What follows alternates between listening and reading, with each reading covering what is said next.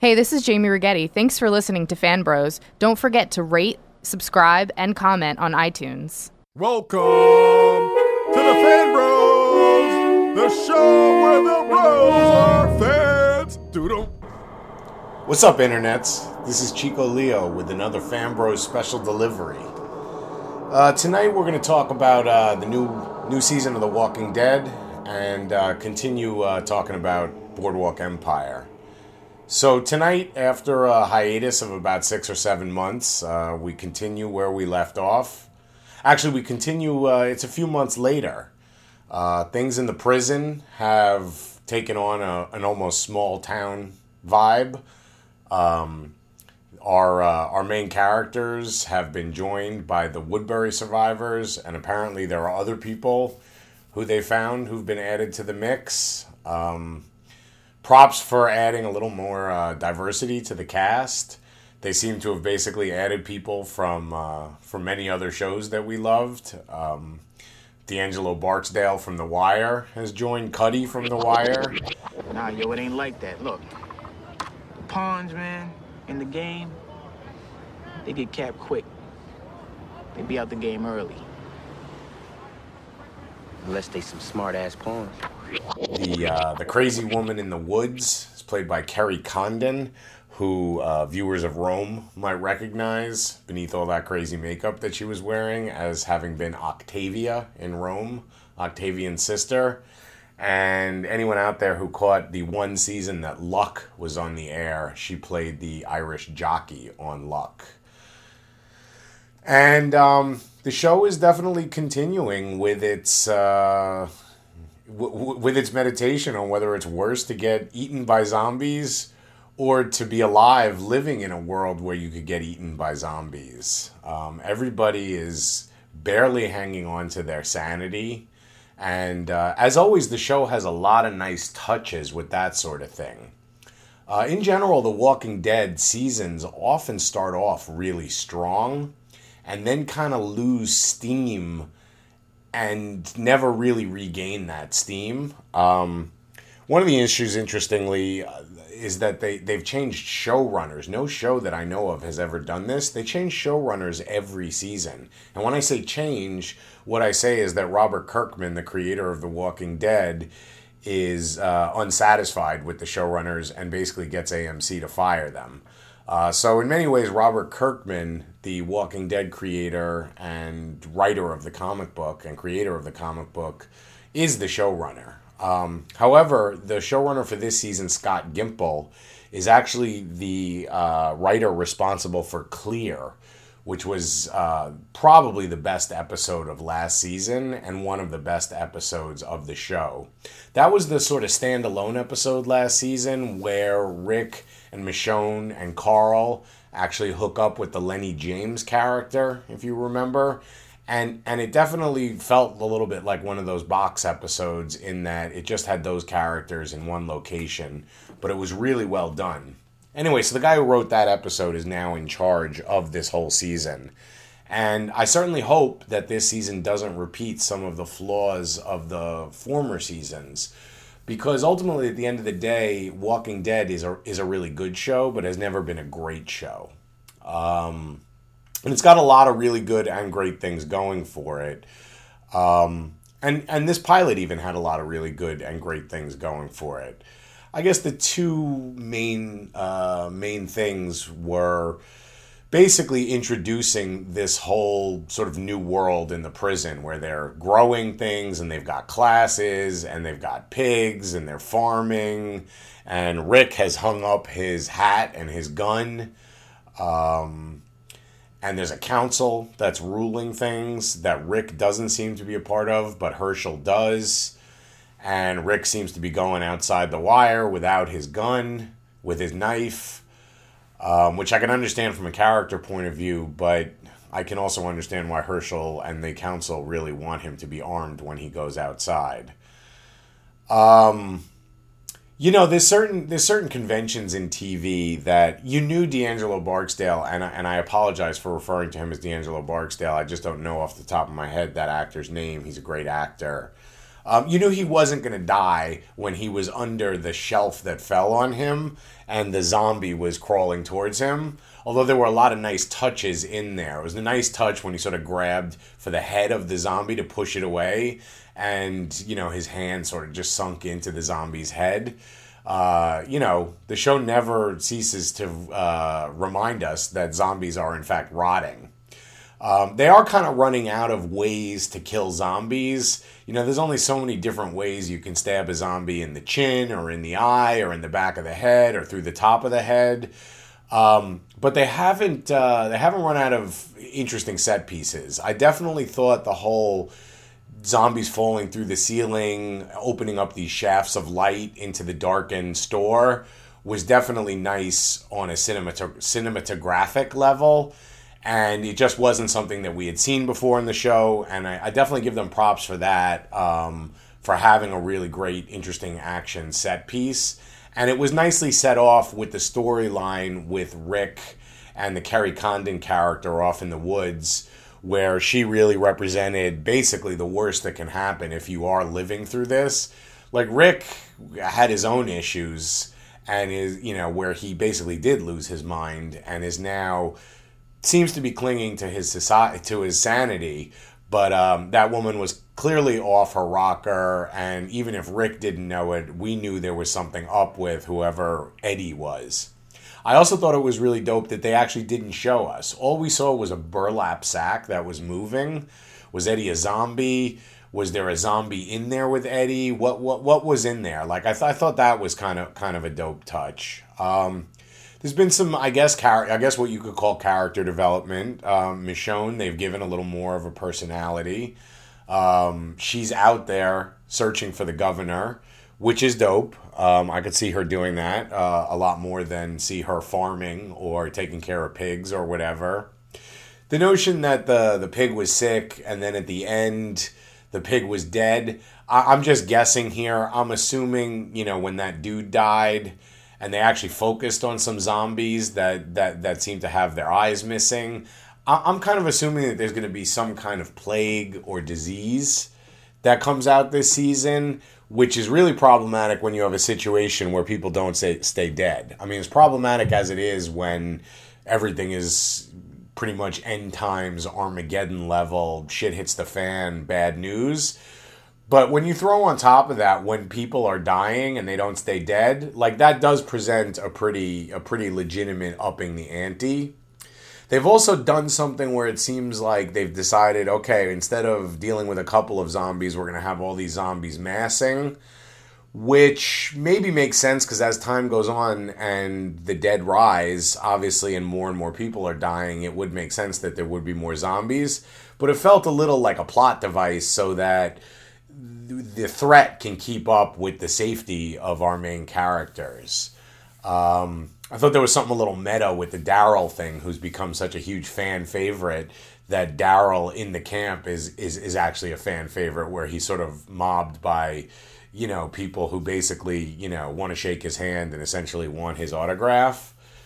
Um, but yeah, this was really a table setting episode. I thought I, I give it high marks for hammering home the themes. Um, you know, is it worse to be dead or to actually be alive and having to wake up in that world every day? The episode was titled 30 Days Without an Accident, which comes from the sign that Beth, uh, Hershel's daughter, was keeping in her cell. And that really reminded me of in Battlestar Galactica for one or two seasons, they actually had an actual, like, body count or death or population count at the beginning of each episode telling you how many humans were alive. And I thought the notion that they had gone 30 days without a death was a similar uh, was a similar idea. Also, the characters in Battlestar Galactica were in a similar situation as um, the characters on The Walking Dead. The Cylons regenerate, um, and so even when you kill them and they come back, and there's something similar to that with the zombies. So I'm, I'm guessing that the pig died of uh, disease, and that disease uh, might be spreading to the people, and that's going to create a really big problem.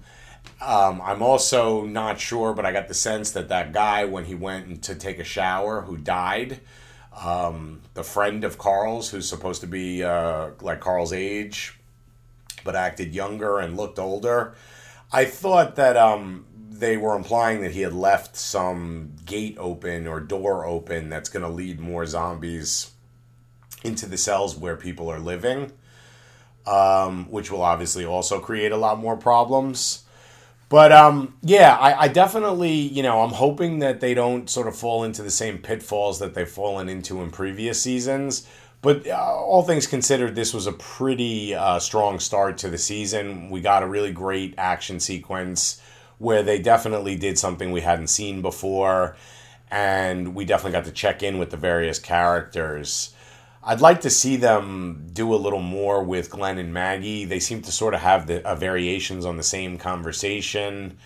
Um, and I think the Daryl and Carol thing is cute, but that's another thing that ultimately, at the end of the day, they need they need to do something with that. I, I actually thought there was a chance that they were going to actually show that Daryl and Beth were in some kind of secret relationship or something at the end there when when he goes to tell her that Zach died. Um, Zach's another dude that we've seen on other shows. I, I know I know I've seen that dude a bunch of times. Um, but anyway, I'm I'm gonna you know I'm I'm gonna be hopeful and optimistic about the rest of the season. Uh, the fact of the matter is they they definitely look like they know what they're doing on the show, and um, again, it's real early to tell. They're they're doing table setting. We don't know what the big bad the big villain of this season is necessarily going to be because it can't just be more zombies coming at them. I don't know if the governor is going to return. I don't know if this is a disease or if uh, if if it's some sort of chemical or biological warfare that the what's left of the government is using. I, I don't read the comic. Uh, so I, I actually don't know. I'm I'm just like everyone else out there who doesn't read the comic and doesn't know what what's going to happen. Uh, DJ Ben Hameen still reads the comic, and he probably has a better idea what they're doing. Although my understanding is that they've definitely they move away from events in the comic at their own, you know, often and change change the order of things and add characters that aren't in the comic and yada yada yada. Um, we also had a new episode of Boardwalk Empire tonight entitled um, North Star. And this might have been the first episode of Boardwalk Empire in, in that I can think of where no one died. Um, I'm pretty sure no one died. Uh, an alligator died, or two alligators died. I'm not sure. I didn't. We didn't really see the results of that alligator fight. Uh, they were definitely carrying one dead alligator out to the swamp after the gator fight. But um, this was a real reflective episode. Uh, I commented last week on the on the TV State of TV special delivery that Eddie's death was uh, Eddie Kessler's death, Nucky's uh, valet and right hand man. It, it, it was a big surprise, and it really was one of those things that I think it affected the characters on the show more than they thought they would, and it probably affected viewers. He was not a character that you would think of when you think of Boardwalk Empire, even though he's in every episode, or he certainly was in every episode. And um, his death hung over everything in, in this episode. Uh, well, yeah, I mean, certainly among the characters that knew him. Um, there seemed, and we saw Nucky reacting in one way, and his brother Eli. Uh, Nucky just sort of couldn't deal with it and bounced. Um, he went down to Florida to deal with his uh, business dealings down there, and Eli was sort of left to cl- clean up the mess and and to reflect on it. And I, I mean, obviously Eli probably was not, you know, all broken up about Eddie's death, but he was thinking about, you know, it made him think about his own death and his own kids and and I and I thought they did they did some uh, some really nice uh, nice work with that. We also got to see Margaret, which I thought was a little strange. I, I you know, they seem to have write, written her out of the show, and I didn't I wasn't exactly sure what her appearance accomplished in terms of moving the plot forward or if they're going to reintroduce her, or was that a cameo? Um, you know, Penn Station looked great in, you know, 1923 or 24, whatever year they've set it in. But, and, there was some good stuff between her and Nucky. Uh, there was the callback to uh, Owen, the dead Owen from last season, being delivered in a box when Nucky artlessly hands her the box for her son and she said, "Oh, is that is there a creature in there?" And his response is, "You know, I wouldn't put anything living in a box." And then there was a you know an uncomfortable silence afterwards. Nucky's flailing. I mean, he doesn't have a whole lot of his. Uh, he doesn't have any of his familiars or confidants around him. Um, I think you know, like the only person he has left is is Chalky, if you even count him as a confidant. I mean, they're allies, I would say, but um, that's about as far as it goes.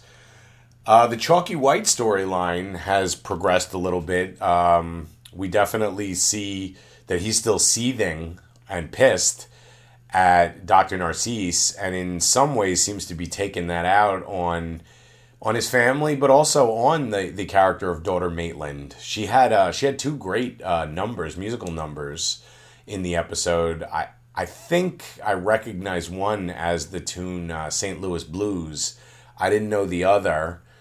Um, and we also got to see uh, Chalky White's family life, which is always, you know, I mean, you can say what you want, but this guy really built something um, through his own sweat and labor. Um, illegal sweat and labor, no doubt. But he really, I mean, Chalky White is a self made man, just like Nucky Thompson is. There's definitely no doubt about that. And I, I don't even know if it was intended, but there seemed to be a lot of that kind of doubling. Um, you know, you saw the two brothers dealing with the with it with or reacting over Eddie's death. You even saw the two sex scenes that they had in the show were both sort of violent. I mean, neither of them was rape per se, but you know, when was the last time you saw a sex scene on TV begin with people literally decking each other in the face, like the one between the Patricia Arquette character and Nucky? Um, I'm not so sure that Patricia Arquette is totally working, and I in in this role, at least for me. And I, I usually really like her. Um, and then the scene with uh, daughter Maitland and Nucky, and I, obviously you all everyone knew that was coming. Not not him violently grabbing her and sort of taking her like you know biblical style, but I there obviously that that was clearly going to happen at some point. Um, but yeah, the the violence in the sex scenes is sort of a doubling thing. The the reaction to the brothers, I think, uh, you know, the, the, this this was another sort of reflective episode. Um, very much the opposite of the Walking Dead episode that we saw tonight. Um, that one was really setting things up this one is really, you know, moving the pieces around for the final few episodes of the season. I mean, I think we're about, you know, halfway through the season. This was either the fifth or, or if I'm not mistaken, the sixth episode of the season. But I don't remember there being this much of a lull.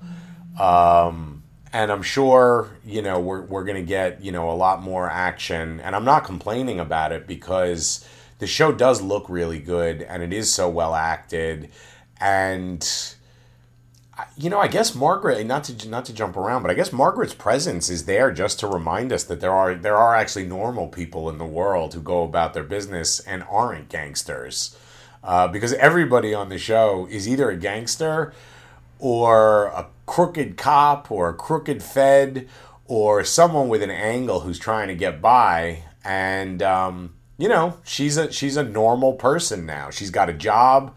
Her kids are in school. She goes to the movies on Fridays.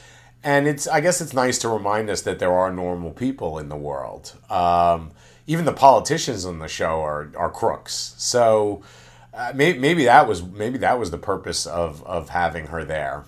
Um, do we know what happened to Richard Harrow's arm? Is that something that happened off screen? did that happen in the attack where his sister saved him? Because he seems to have just showed up with his arm in a cast. Um, and so he shows up. He goes back to the family who uh, he left Tommy with, uh, Jimmy's son, uh, who uh, Jimmy's mom is still trying to uh, kidnap. I mean, she wasn't in this episode, Gillian Darmody. But um, I thought there was some really good stuff with uh, with the guy who might or might not be Richard Harrow's future father-in-law. Um, he had a couple of good scenes. I think the scene where he's basically given news that he has cirrhosis of the liver and is going to die in a year or within the year, and his response is to order uh, you know multiple rounds of drinks. Um, I guess he wants to go out on his own terms, and they didn't have a cure for it. And uh, well, you know, drink up. But he also had this sort of gross story about uh, when he was in the Philippines, serving in the Philippines, which would have been that would have been in the early 1900s. It would have been at the same time that Teddy Roosevelt uh, led the Rough Riders up San Juan Hill, like around that time. That was when America was in the Philippines. And if you don't know, we went into the Philippines.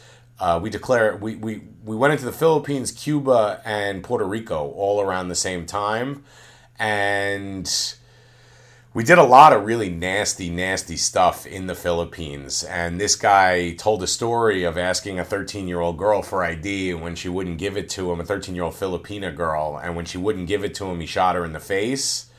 I, I can't imagine, on the one hand, that that endeared him to Richard Harrow. On the other hand, uh, Richard Harrow has clearly seen the horrors of war and knows what war can do to men so I don't know if that's something that was just sort of a, an interesting character scene or if that's something that's going to come back. And, you know, once Richard Harrow picks up his gun again and becomes some kind of avenging angel, as we've seen him, um, you know, he, he might he might avenge that girl. Uh, and um, yeah, so we went to Florida. There was some uh, some good stuff. I always really liked the Meyer Lansky, uh, Charlie Luciano stuff. Uh, we haven't seen Bugsy Siegel this season. He got a lot of play last season. Uh, I'm hoping they bring him back. Uh, we definitely see a schism with Charlie Luciano and uh, and and Meyer Lansky. Although, if you know your history, you know that they definitely remain partners uh, for the rest of their lives. I hope that that's not a spoiler for anyone. Those two dudes um, are basically two of the four or five dudes who really are responsible for forming uh, the crime syndicate that is, you know, known as the mafia, basically um, through most of the 20th century. Um, and they've both appeared in in pretty much you know dozens and dozens of movies. Um, even if you don't know the history, you know them through uh, through the movies. But there's a schism there. Um, it looks like uh, you know Luciano is going to have to kill somebody, whether it's Joe Masseria, who I think in real life he does actually kill at some point, um, or whether it's that dude in Florida. Um, and uh, he, he's obviously got to kill one of them, um, or otherwise uh, Joe Masseria is going to find out that uh, Luciano is trying to go into business behind his back. And as we've seen, Joe Masseria definitely holds a grudge. So that that was uh, that was great, and I like those two actors, and I like the two characters, and I like the take on the two characters that the show has. It took me a little while in the first season to to get with that, but I, I've definitely been with that since since since they were introduced. It was a little bit startling at first, but um, I like seeing their rise to power. I like seeing the change that we've seen in both of them. Um, you know, they're gangsters first and foremost, but they're also people, and people change. People have experiences. And I think Nucky must be experiencing some kind of change. Um, he seemed really out of it when he was in Florida. I mean, he conducted his business the way he needed to conduct his business, but there were a lot of scenes of him just you would just see him in the frame, in the camera frame, you know, signifying that he's sort of very alone. And I just think the scenes with him and the Patricia Arquette character are really weird. But that could be intentional to demonstrate his state of mind or his emotions. And the Florida stuff itself is sort of weird. Like eh, they, they they've said it in this in this way that's almost like a a comical, not comical, but like almost a parody version with these rednecks who, you know, fight gators and you know people drink moonshine and rum rum and punch each other in the face and put machetes in or yeah machetes in each other's heads and and things like that.